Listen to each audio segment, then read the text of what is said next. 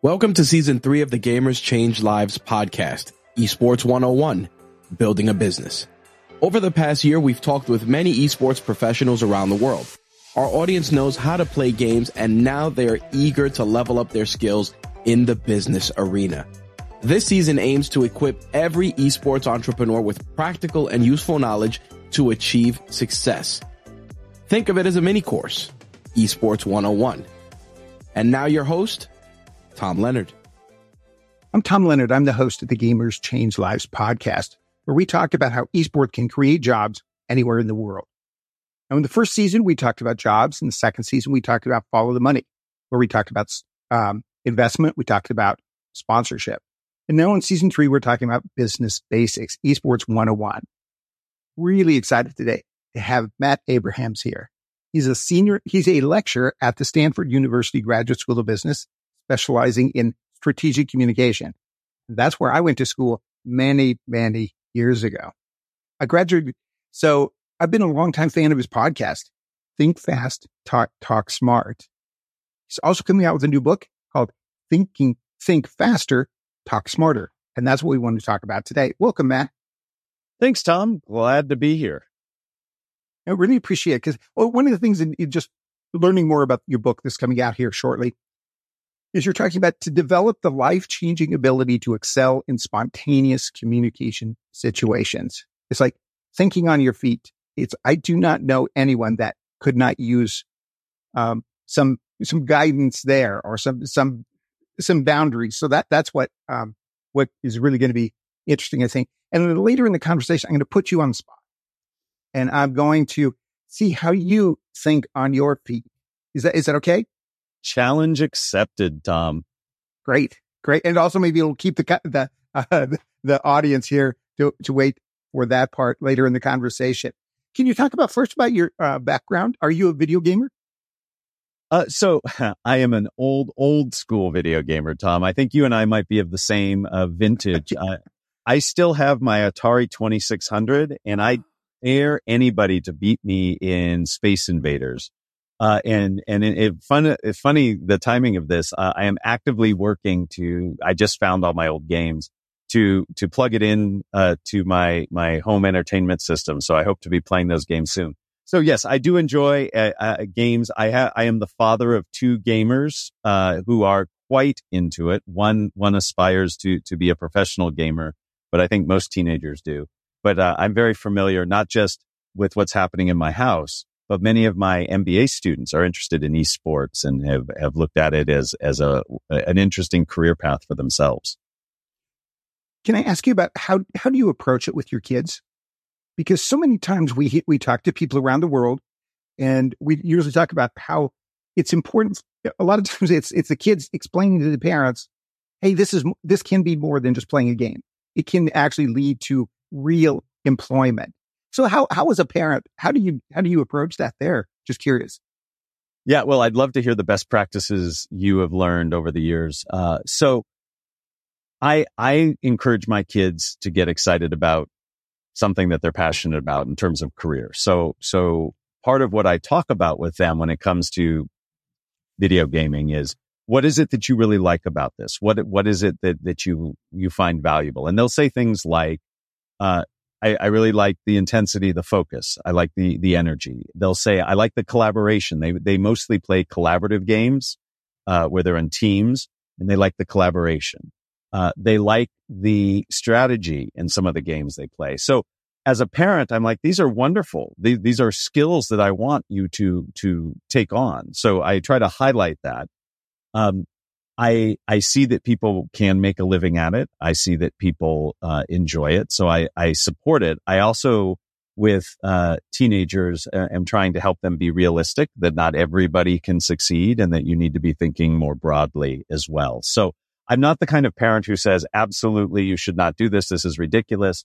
But I'm also trying to be realistic. Just as when my kids were much younger, they wanted to be NBA stars. And I said, great, play basketball, practice, study, you know, the reality is not everybody who wants to be an NBA star becomes one. So I'm trying to use that same mentality as I, as I approach it. But I also, as you know, in my, my work at the business school, I see people who are in this industry doing quite well in lots of different ways. So I, I see it as a viable alternative.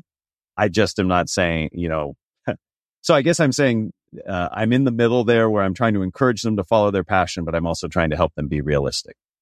Yes. Yes. We talked to Gerald Solomon, who's the head of NASEF, North American Scholastic Esports Association. I'm probably mangling the name there. But what he's, he comes from a nonprofit background and what they do is they do training around the world. And he, his philosophy there was go where the kids are, go where the crowd is to be talking about esports. And he uses esports as a way to talk about life, um, mm-hmm. it, life stories, life experiences. It, it's not, not just learning how to play the game, but how to use it just like you're describing it. That it, the person we just talked to just last week, and I'm going to bring this up because I hope she does it. Uh, Sogo from Nigeria, mm-hmm. and she works with parents. She she has a conference with uh, over six thousand parents mm-hmm. and and kids in uh, in uh, Lagos talking about esports and video games. And what she what we, we were talking to, her, we were encouraging her was to do a webinar series of where kids talk to their parents mm-hmm. about um, esports and so it's like the kids educating their parents about it. And it just, it, it could be really, really clever type of, um, of conversation because she's also very talented and she can, she can make things interesting. So Tom, if, if I can continue on that, I think it's a fascinating conversation because it's a conversation where the kids have more status and power relating to the topic than the adults. And that's not often Absolutely. where the kids have expertise and the parents don't. So from a communication point of view, which is what I study and I'm fascinated by. I think it's really interesting. And if she were to do it, part of what I would do as an educator is help equip the kids with the skills so that they can communicate in a way the parents can understand. Because um, I think that's great. I, I, I always look for opportunities where there are power status differentials, and how can we equip those who have the lowest power and status to communicate more effectively? And typically, children in in their conversations with their parents, lots of status power differences. And yet in this case, the kids know a heck of a lot more and it's an interesting opportunity. So I find that fascinating. Uh, and I'd love to hear more about it as it develops. No, we'll, we'll definitely keep you, keep you in touch there uh, because it is, uh, it, it is an interesting dynamic, just like you're talking about there. Yeah. I want to talk a little bit about, um, what was your journey like to the GSB? because, um, everyone has an, uh, what I always find an interesting journey. So what led you to, uh, the Stanford GSB? Yeah. So, uh, I, I was an undergrad at Stanford, so I have affinity for the place and I am somebody who is passionate about communication. And I, I have learned in my career, Tom, to, to try not to say no to opportunity. And I was teaching in the Stanford Continuing Studies program for a long, long time.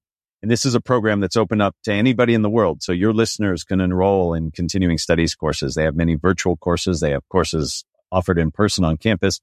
Um, they, these are not courses that are credit to the university. You, it's not like you're a student at the university. You're just in a community member taking classes and they're taught by Stanford professors, faculty and community members. Um, and I'd been teaching for a while and I had some business school students from the business school who were students at the business school, but also staff from the business school take my classes in communication. And at the time, the business school was redesigning their communication curriculum. And the people who took my class said, Oh my goodness, this is exactly what we're trying to build out at the school. Will you come talk to us? And again, not saying no or trying not to say no often. Uh, it led to a great connection that led to what I've been doing now for 13 years, 14 years. So for me, it was serendipity, uh, but it was again being in the right place with the background that I had, teaching things that were in need at that moment. Well, when I was when I was there, years years ago, everyone wanted to be an investment banker.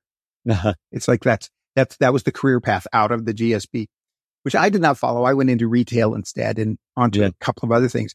But um, uh, a, a, couple of years ago, the dean came here to LA to talk to alumni, and he was talking about how everyone now wants to be an entrepreneur. Uh-huh. And so, and I'm just curious how we, how you see teaching entrepreneurship yeah. there as as changing over time. I mean, back when I was there, we had one course on entrepreneurship, I mean, which was, which was really fascinating. And now I forget the name uh, of the instructor, but it was just like one little, yeah, okay, we'll stick this on yeah. here sort of thing. But I'm interested in the evolution, how you see teaching yeah. about entrepreneurship now versus maybe when you first started there. So I, am I'm, I'm laughing because there are so many opportunities for students to learn about entrepreneurship now that, that very different from your experience.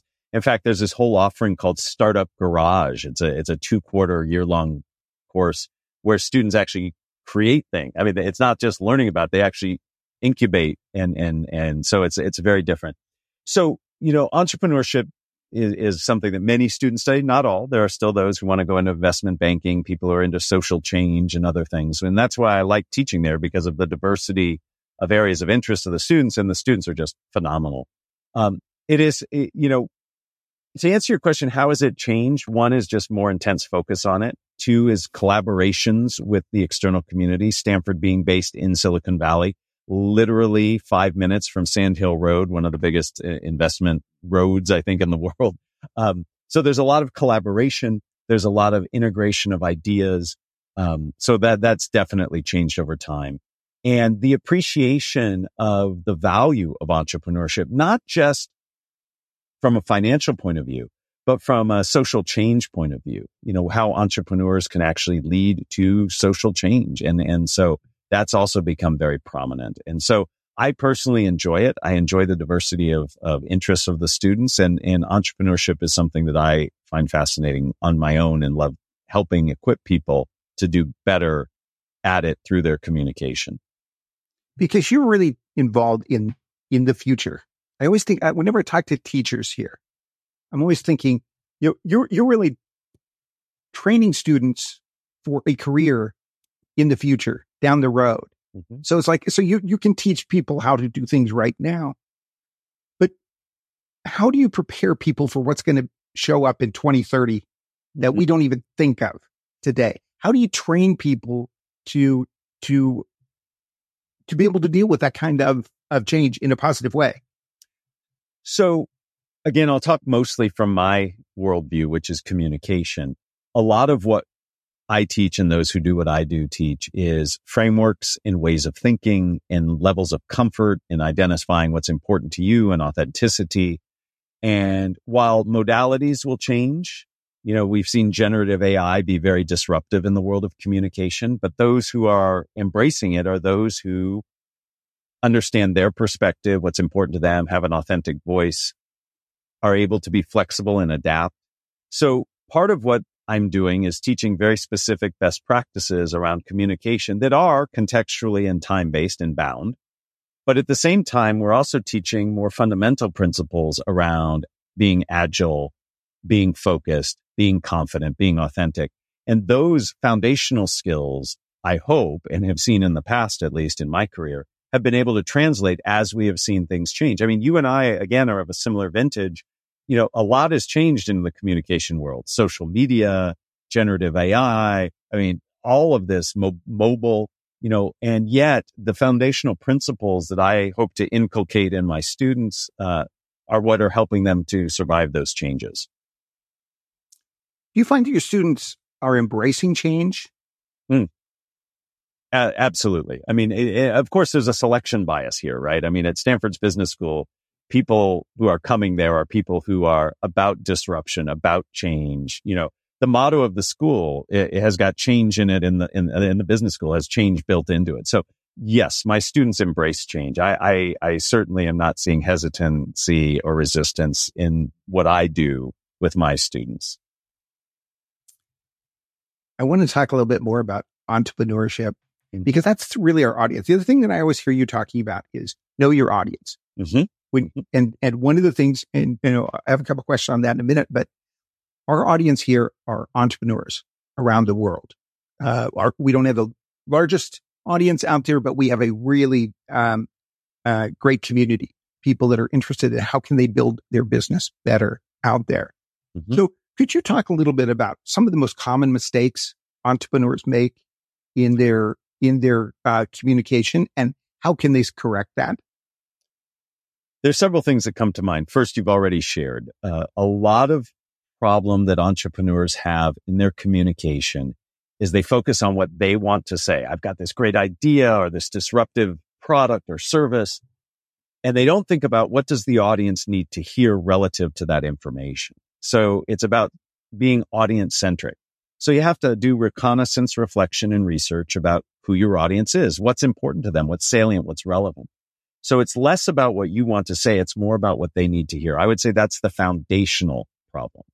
The second big problem is entrepreneurs typically have spent a lot of time really analyzing the issues, understanding the, the problems and challenges. And they often relay way too much information, often too deep, at least at first, for the audience. It's overwhelming. It's not necessarily interesting. You know, Tom, my mother has this saying. I know she didn't create it. I don't know who created it, but I, I, I share this with all my students, especially those who are entrepreneurs, which is tell me the time. Don't build me the clock. Many entrepreneurs are clock. Oh, that's, that's, that's really good. Can you repeat that? Yeah. Tell me the time. Don't build me the clock. Many entrepreneurs give way too much detail. And all I need is to know the time. And then you can dive deeper. I might ask you to tell me more about how the clock is built. But the second big mistake I see is people just go into way too much detail way too quickly. It's overwhelming. So it's all about clarity, concision, and focus, right? So you have to really, again, know your audience and then structure a message. That's my third point that is clear and concise and at appropriate depth. Many of us list off information. A good entrepreneur thinks that their job is to create a deck that has lots of bullet points to get information across. And that's not the way our brains work. We, we, our brains are designed for story, for structure. So the top three are know your audience, structure your content in a way that's reasonable, and then finally provide only the amount of information the person needs at that time. If entrepreneurs or anybody does that, were to do that, their communication will be more clear, more understandable, and more memorable. And one of the things that's always important is to be a good listener. Oh, yes. I mean, it's because how many times, because I'm doing it right now. It's like, I, I, I'm listening, but I'm thinking of the next thing that I'm going to say. And it's like, that's, that's one of the faults that, that need to, uh, need to be corrected there for so many people.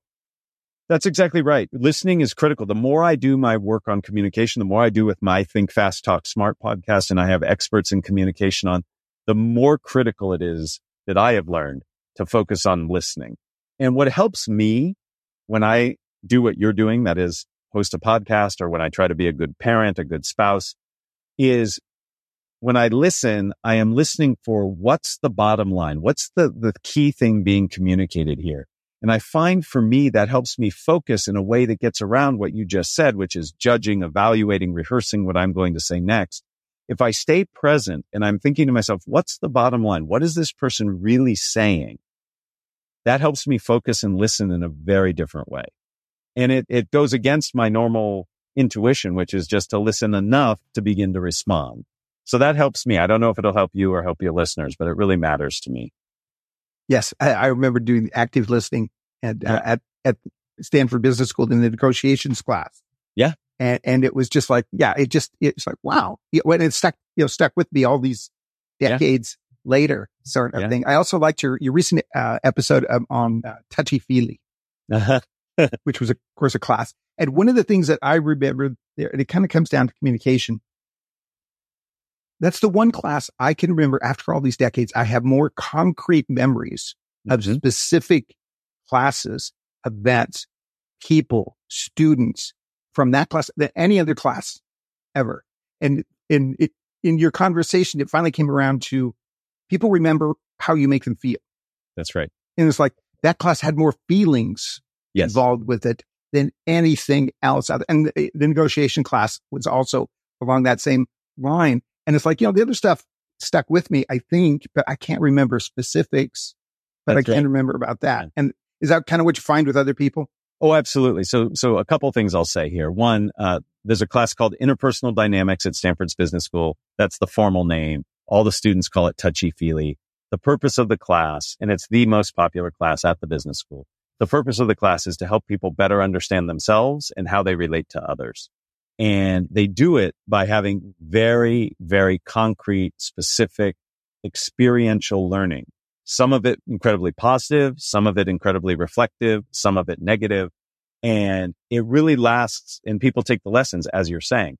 And you're exactly right. The emotional experience. If you can, in your communication, help people have an emotional experience, they're going to remember it better. We know from neuroscience that our brains process emotion differently than information. There's a whole different pathway to get emotion into our brains. It's more impactful. We remember it more and we're more likely to act on it. So good entrepreneurs think about how can I tap into people's emotion in a legitimate, appropriate way? And if you can get people excited, concerned, fear of missing out, you can have a much bigger impact on your audience. And I'm glad that you still remember the lessons from touchy feely all these years later. They are the ones that I think matter a lot. You know, I think what other teachers teach is really important, but how you are in the world and how you interact with others, I think is critical to success. Yes. Yes. In, in, in making that connection between emotion and, and, um, resonance and how, how you actually take in the information, the, the communication is, is another reason why I really think Jada Solo with, with solo with her, with kids interviewing their parents yeah. on a webinar format. It's like you're, you're, you're going to be riveted because you're going to want to see how that, like you're seeing that dynamic uh, yeah. works oh, yeah. out. And you're going to have emotion that's like, those kids, that could be my kid talking to me sort of thing. And it's like, there's a, yeah. Absolutely. I'm, I'm, I'm, I'm selling this.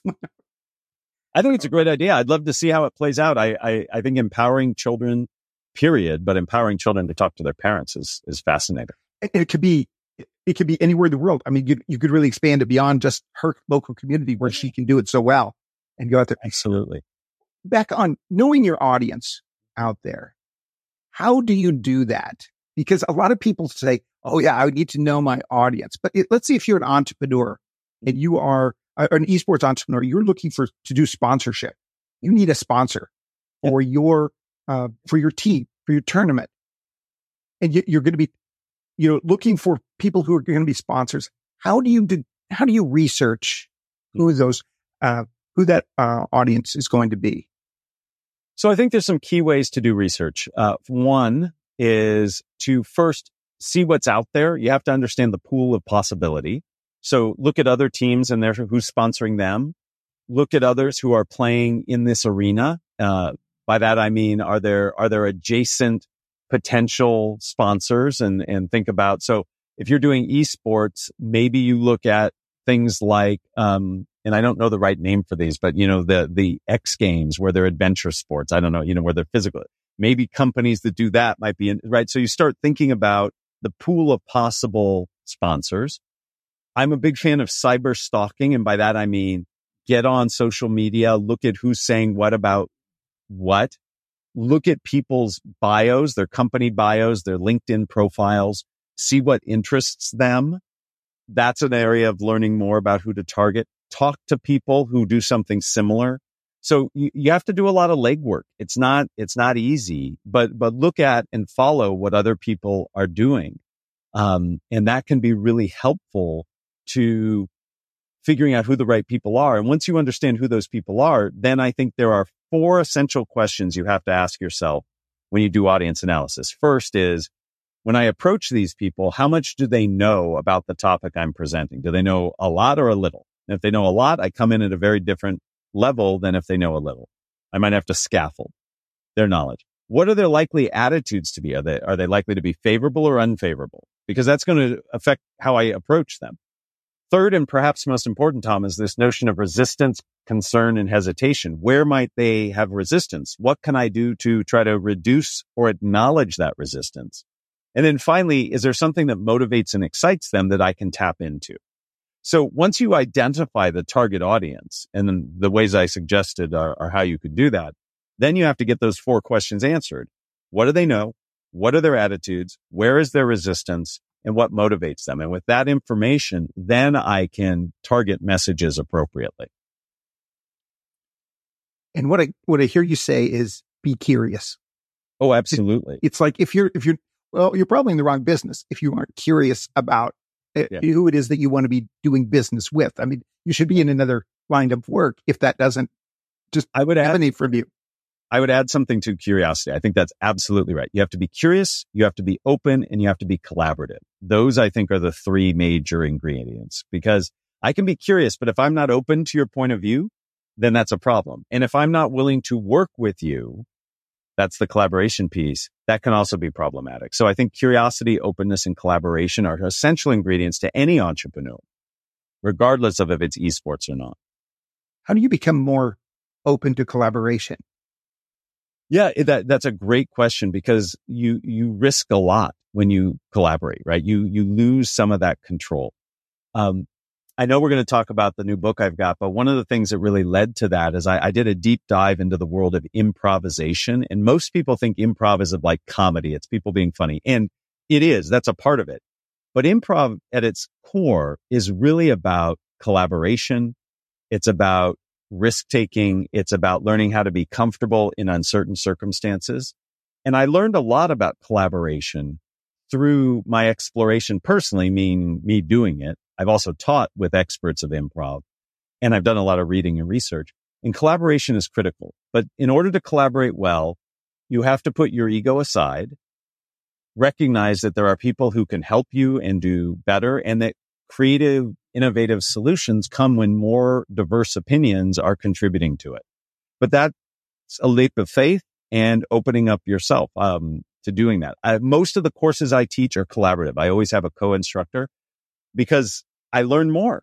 It, it, it, it's great for me. And I think the students get a lot of value out of it as well. So I am a very collaborative person, but it is hard. And I encourage people to reflect on their lives when they have had the biggest impact, learned the most, grown the most. My hunch is there was somebody else there. So if you're an athlete and you did great in your sport, there was a coach who was helping you collaborate, right? If you have grown in your career, whatever that is, there was a boss, a mentor, or somebody who helped or collaborated in most cases. So recognizing that and then saying, Hey, that helped me. Maybe being more open in these other circumstances will help me as well. Yeah. Yeah. To be able to be that, that open, you've got to have a certain sort of, um, of confidence in what it is that you're doing. Could you talk a little bit about, um, how culture impacts communication. I'm not sure, and I, I meant to, to remember what her name was, but I read a book recently called Culture Map, mm. in where she talks about how along these these eight criteria, how different cultures around the world, how that how it impacts their their communication. And I thought that was just fascinating. It's like you know, you know, if you're Japanese, you know, you, you have a different outlook than if you're. We t- we talked to, uh, for example, we talked to uh, Eniola Idan from Nigeria on here, who's doing great things in in creating esports tournaments. And we talked to um, Shantice Ortega um, from the Philippines on and and and and Chantel was talking about what it was like in the Philippines as a as a mm-hmm. female esports entrepreneur. And, and Iola was just like, "Wow, that just sounds so good." She's like, I, "I wish I wish that could be the way that it is here." So, can you talk maybe a little bit about how you how you deal with culture uh, differences in the kind of communication that you teach out there? So culture looms large in in all of our interactions, regardless of its communication or, or anything. I, I, will point people to one of my colleagues. Her name is Michelle Gelfand. I interview her twice actually on my podcast. She studies culture and she talks about what she defines as loose cultures versus tight cultures. So culture can be sliced in lots of different ways. I'm not familiar with the, the, the book you talked about, but, but I, I, I sounds like it makes a lot of sense to me. When it comes to thinking about your audience, you have to think about the culture and context in which you're communicating and the impact of the words you're saying and the way in which you're saying them could have. So culture does lots of things. It, it, at one level, it sets our expectations for what's appropriate, for what's expected. In other ways, it focuses us on what and how we should say those things. So you have to be sensitive to the cultures in which you're communicating. And many of us, because this is just ingrained in us, we just communicate the way we do. And that can get us in trouble. And so we have to think about what could be expected in the circumstance. We need to do our research. What, what is it that is uh, typical?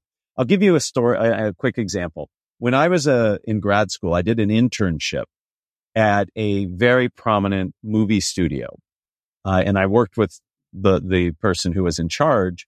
Um, and he at the time was meeting with uh, a delegation from Japan.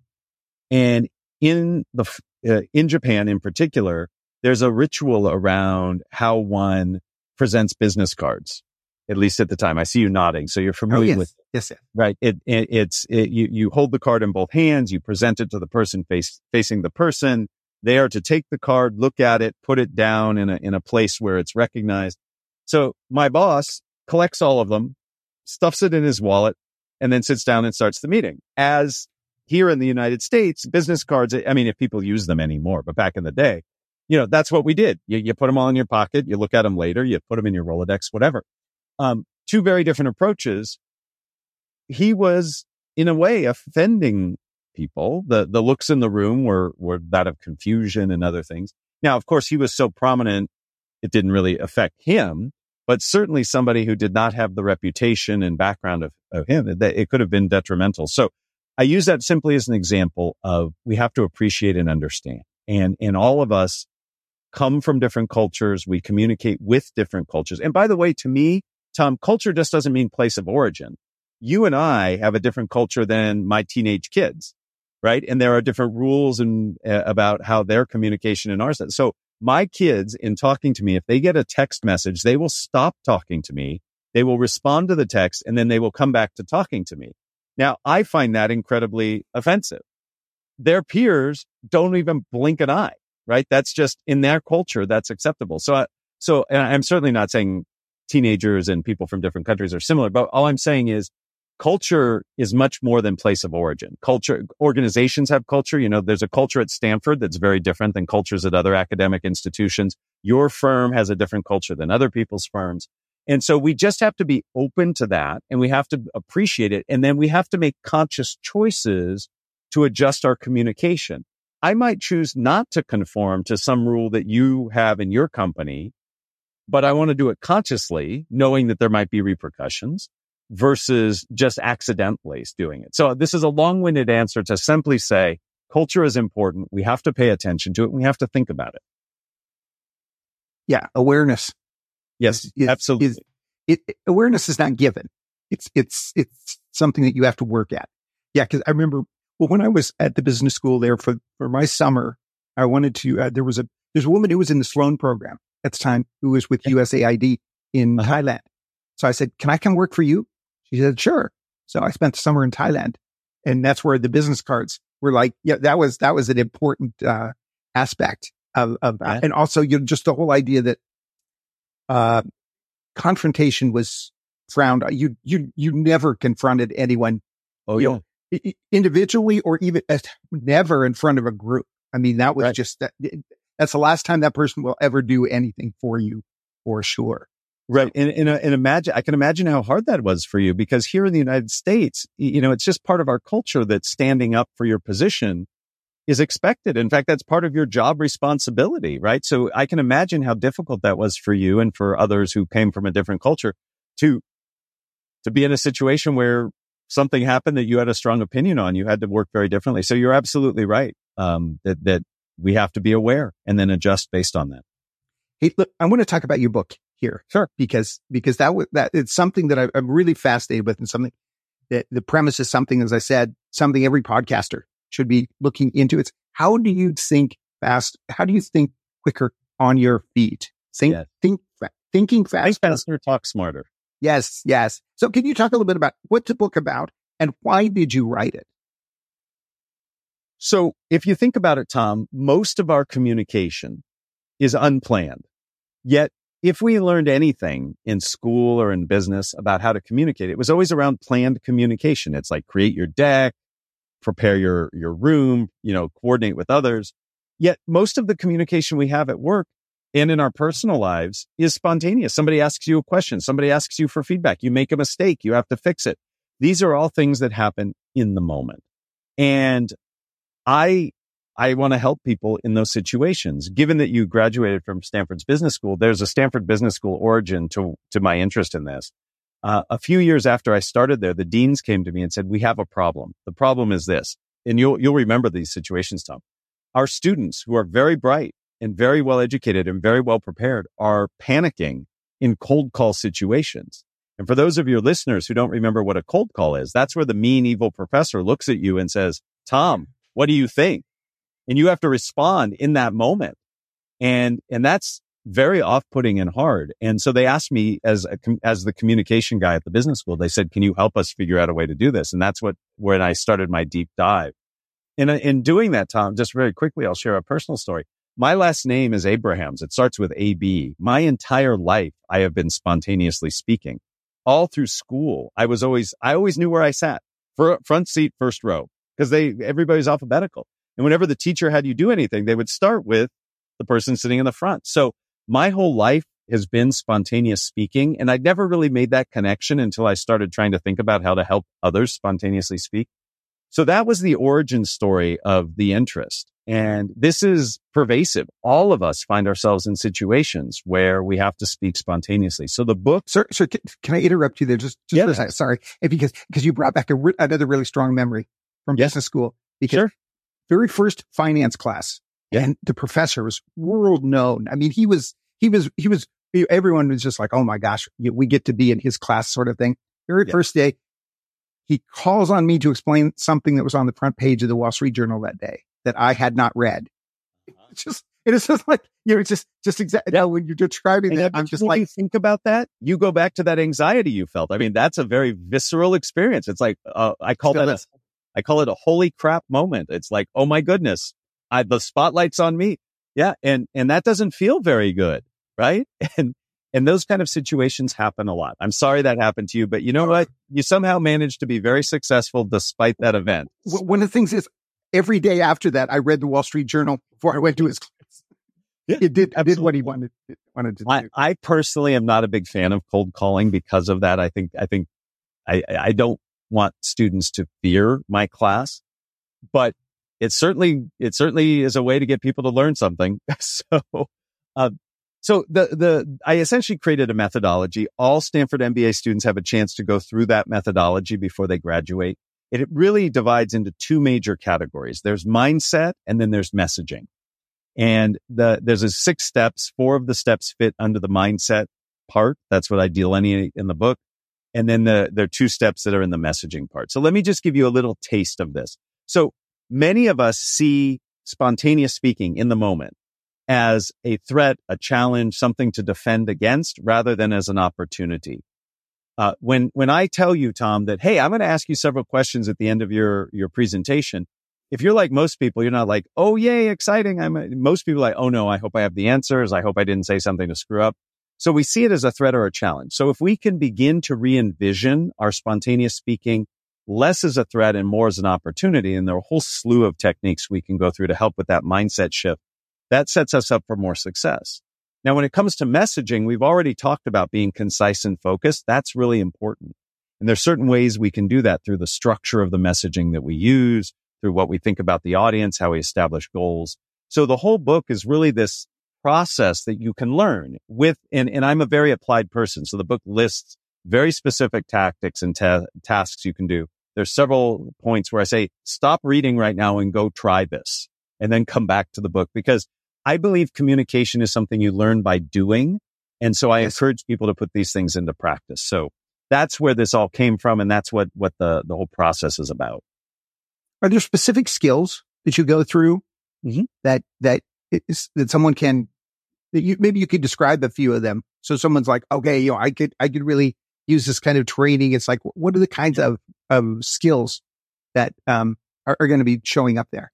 Absolutely. So the very first step in the whole process is managing anxiety because as you just shared, Tom, uh, when you're put on the spot, it can be very anxiety provoking. So there's certain skills you can do. Let me give you three.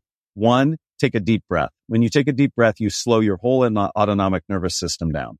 That helps you calm down so you can think clearly. Remind yourself that you have value to bring to these interactions. Most of the time we are asked to speak spontaneously are situations where people see us as having value we forget that. We think, oh, I better get this right versus there's value I have. So this mindset shift. So just simply saying to yourself while you're taking a deep breath, I have some value to bring here. That's a very tactical thing we can do. And then the third thing that you can do is in that moment, think about what's the most valuable thing I can say that will help this audience. It goes back to knowing your audience. there are lots of things I can say. What do I think is the most important in this moment for this audience? So those are very tactical things we can do from a message perspective. Uh, I'm sorry, from a mindset perspective. From a message perspective, we need to be thinking about how can I package up this information so people learn it and understand it? And I list several structures people can use. My favorite structure in the whole world is three simple questions. What? So what? Now what?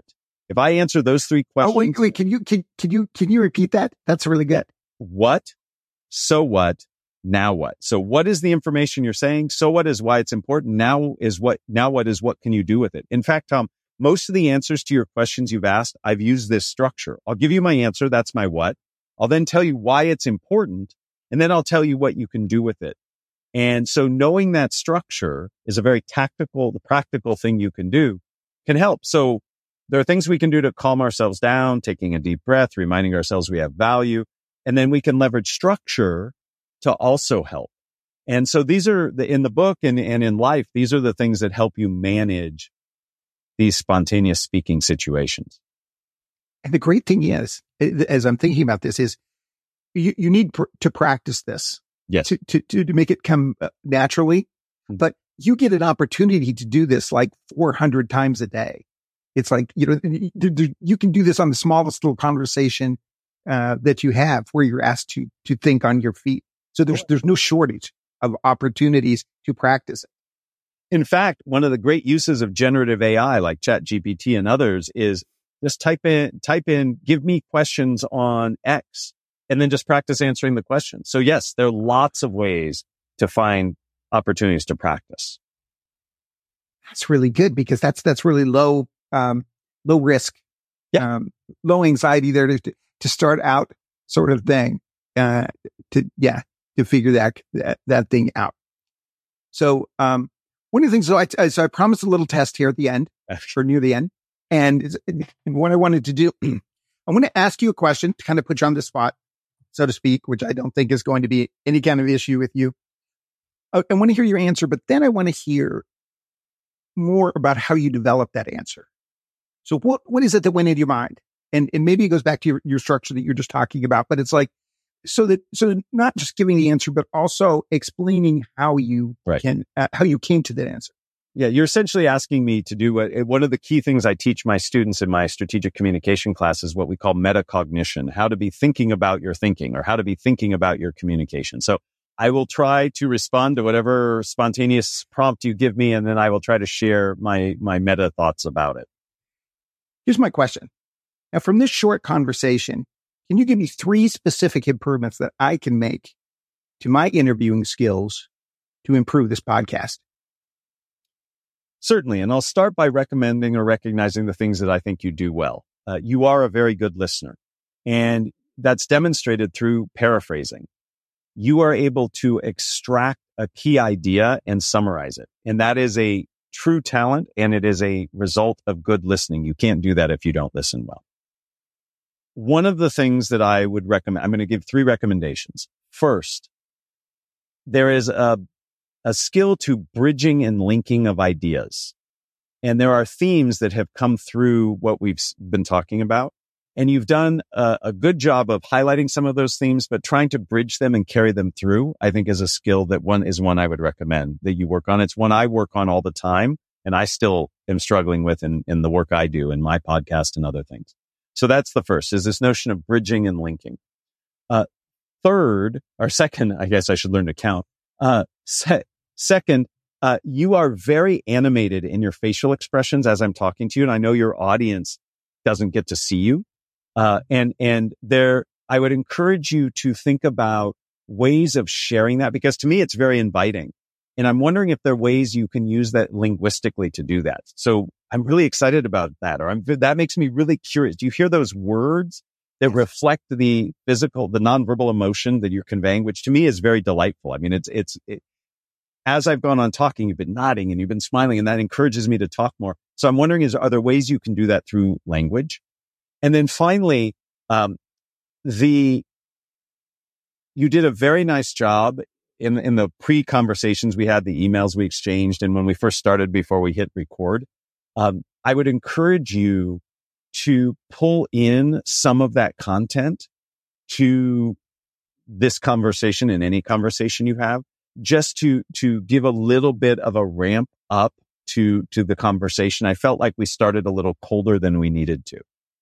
So three things I suggest, uh, uh, three things I just suggested that you would work on, but certainly you are very good at what you do. And I'm very impressed with your listening. So uh, let me pause and see if you have questions on what I said. And I hope I answered the question the way you no, wanted. No, no, that's, that's exactly, no, everything that you're talking about there. I, I understand. I understand what it is that you're saying. and I, I recognize that there, yeah. that, that's why, I, hey, I get to have someone from Stanford tell me how to be a better communicator. It's like, well, you're already very good. I'm you're going, I am not going to miss this opportunity sure. here. So, so, so, so that's, that's really good. But I understand what it is that, that you're talking about, the kind of, uh, um, yeah. of recommendations you're making there. So I, I think that you're, you're on the money. Let me give you my metacognition on this. So when you ask the question, I didn't know you were going to ask that question. So I have a, I have a rule that when I give feedback, I always try to pick something positive first. I saw that. I want to demonstrate that I care for the person. And I always make sure that my positive feedback is of the same caliber and content. It's congruent with the, the constructive feedback, right? If I said, Hey, Tom, you've got a really nice shirt on. And by the way, you really suck at this, right? All of a sudden that's not congruent, right? So I, I look for something which I believe to be true. You are very good at paraphrasing, very good at listening. And then I gave three constructive bits of feedback that I think are on par. I think they're the same caliber. And what I thought to myself was there are three areas I want to give feedback. I want to give feedback on um, content. I want to give feedback on nonverbal presence and I want to give feedback on context. So that was the structure I used. I used those three and all I had to do was then plug in my feedback. So for me, this was very easy to do because I said, okay, this is a feedback question. When I give feedback, I always start positive in a congruent way. And because it was about communication, I know that when I give feedback on communication, I talk about content, nonverbals, and context. So for me, this was very easy. I just plugged it into the structure and that's the power of structure. When I have to communicate, I have two fundamental tasks. I have to think about what to say and how to say it. Structure is the how to say it. I'm going to say it in this way. So all I have to think about is how to plug it in. Think of it this way, Tom. It's like cooking a meal. The structure is the recipe. All I need to do is figure out which ingredients in which order I'm going to put into that recipe. Much easier to cook, at least for me, when I have a recipe. And that's exactly what I deployed in answering that question. So, so that's the meta of what was going on in that moment. Right. No, no, I really appreciate that. I appreciate the thought that you put into that. It also leads me back, which keeps coming to my mind is when you're talking about your work with improv. Yeah. And you work, I always, I, I was always really jealous of people here in LA who took acting lessons. Mm-hmm. And I mean, even especially people who were not in the act, who were not going to be actors, but they right. were taking acting lessons. I thought that is so smart because how much of your business life are you acting? I mean, yeah. in the sense that it's part of the communication style out there. So I think uh, the, the whole improv thing I'm going to look into because I think that's, that's really interesting. Can I share, a, can I share a life changing book on improv for me personally. Yes. Uh, it's a book called Improv Wisdom written by Patricia Ryan Madson. I happen to know Patricia. Very short book. And it, the reason I recommend it is when, again, when people hear acting and improv, they think very different than what it really is. And what Patricia does is she highlights in improv wisdom specific tenets of improv that apply directly to life. So it's not about getting up on a stage. Uh, it, it's great. It's a short book and I, I highly recommend that you read it. I think there are lots of principles from acting and improv that influence communication every day. When we think of acting, we think about taking on somebody else who we're not. And that's not what I, that's not the lesson I want people to take. I think authenticity is really important, but good actors bring their authentic selves to their role and they think they learn about presence. They learn about how to respond under pressure. And in improv, there are lots of rules like yes and do what needs to be done, etc. All of those are helpful rules for managing, for living your life, for being an entrepreneur. So I encourage you to look into that. And that book is a great soft start into it. Great. Great. A couple of other questions here. So don't take your whole day. Uh-huh. But on your podcast, one of the things I know is, and it, I think maybe you referenced it earlier, is you ask three questions at the end of every episode. And, and like I said before, I think things with, you do things intentionally. It's mm-hmm. not just by, in, by accident. Why do you ask those questions? And why do you ask those particular questions? So it's interesting. We just talked about acting. There was a television show called Inside the Actor's Studio. It's such a great show. Yes, I know exactly. He's now passed. And he would end every show with eight or nine questions that he would ask all these very famous actors. And I was always excited to hear the answers to those questions. And, and there's a, there's a curiosity because you get, everybody's different, but when you ask the same questions, you, you get some sort of insight and it makes you think and it gives you perspective. So that was one of the big motivators for that. Uh, and and the three questions are questions that I'm very interested in uh, for people. My three questions have to do with communication, and somebody people uh, admire as a communicator. Now, as a podcast host, you'll you'll appreciate this. You then get the opportunity to do lots of interesting things when you have multiple people giving you similar information. You can mash it up. You can create different. There are lots of content, interesting things you can do when you have lots of people commenting on exactly the same thing. So it, it was born out of my own personal curiosity and seeing the power of that. Second, I was genuinely curious about people's answers. And third, uh, it gives you some interesting things you can do across guests when you're hosting a podcast. So we, we spent a lot of time, um, thinking about those questions and, and I have enjoyed asking those questions. And also one of the things I noticed is that you can tell that the guests have prepared. Yeah, it's it's not a spontaneous. Eh, eh, the goal is not to put people on the spot. I tell everybody those three questions and to prepare them. You know, so it's that's not my goal. My goal is I really want to hear their answers. So I should I hope they think about it. The other thing I noticed when you get to that part of your podcast and you you you announce that you're going to ask the three questions, you always ask for permission. Yes. Why do you ask for permission? One, I think it's polite. Two, I think it, it, it, prepares the person. And, and as I shared with you, or, and it's interesting, you're the first person ever to notice this and to ask it. And, and I do it intentionally. I think again, it, it puts us in a better relationship. So rather than, uh, I, I don't like cold calling on people. I don't like putting people on the spot. So I like to ask people for permission before I ask these questions, which are very personal. You'll, if you notice at the beginning of every podcast, I will also tell the person, Hey, let's get started. Are you ready to go? So I, I, I try to put the person into a position where they have power. I mean, clearly if somebody says, no, I don't want to do this, it's not going to go anywhere, but it's still a perfunctory, uh, sort of cordial way. And, and I do that all the time, um, in the work we do. I do.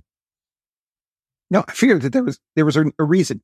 Yeah. A reason behind it there, besides just being polite. Which is, well, and it's very, which is never a bad thing. You know, I, have done a, a, lot of these. You're the first person ever to notice that and ask, and it, and it is a strategic thing I do. And, and so thank you for, for even noticing it. Yes. And I'm going to start, I'm going to start looking for the, at the beginning, when yeah. you're asking for, are you ready to go? That, that's, that's another great thing. Yeah. Hey, I'm going to wrap this up here. I really appreciate you taking some time here. Talking about one of the reasons that I was really interested in having you on here is because we talk to so many esports entrepreneurs. We talk about people who are running esports organizations all over the world. And you don't fit that category. But last season we had Jeremy mm-hmm. from the, the, the D school there at Stanford. And when he put, had his book Idea Flow come out, and one of the things that he was talking about, which I am a huge believer in is getting divergent voices in your life. It's like if you're, if you're always in this silo, and I think it, it, esports, it, people are, are very uh, prone to that. It's like they only are surrounding themselves with esports people. It's like so. So it's good to have a divergent, uh, mm-hmm. divergent voices like yours to come in and talk about communication, which is something that everyone uh, does every day. So, so, you know, Tom, Jeremy is a friend. He's a neighbor and his ideas and the passion with which he delivers them, I, I really respect. So I'm glad you got a chance to talk to him. He's a great guy. He was. And, and the, the, whole concept of, uh, idea flow of how to generate more ideas mm-hmm. in in your in your life. It's just like that. Yeah. just and and I think what Jeremy and I do complement each other because once you have yes. those ideas, you then have to communicate them in a way that others can get excited about and motivated by. Yes, because one of the things, yeah, that wasn't necessarily the strength of the conversation with Jeremy was the the communication side of it. It's like, yeah, yeah, you get the the ideas, but then ex- exactly you need to d- be able to do something with it thanks again for, for, for your time here. And thanks for everyone for listening to the Gamers Change Lives podcast. Play games, create jobs, change lives. Thanks, Matt. Thank you. It was a great time, Tom. You've just heard the Gamers Change Lives podcast. If you enjoyed this episode, please take a moment and leave a review. And if you haven't subscribed, do so right now so that you can stay up to date with episodes as soon as they're uploaded and so you can hit the ground running on changing your esports adventure forever. You can also visit us at gamerschangelivespodcast.com. Play games, create jobs, change lives. Thanks for listening.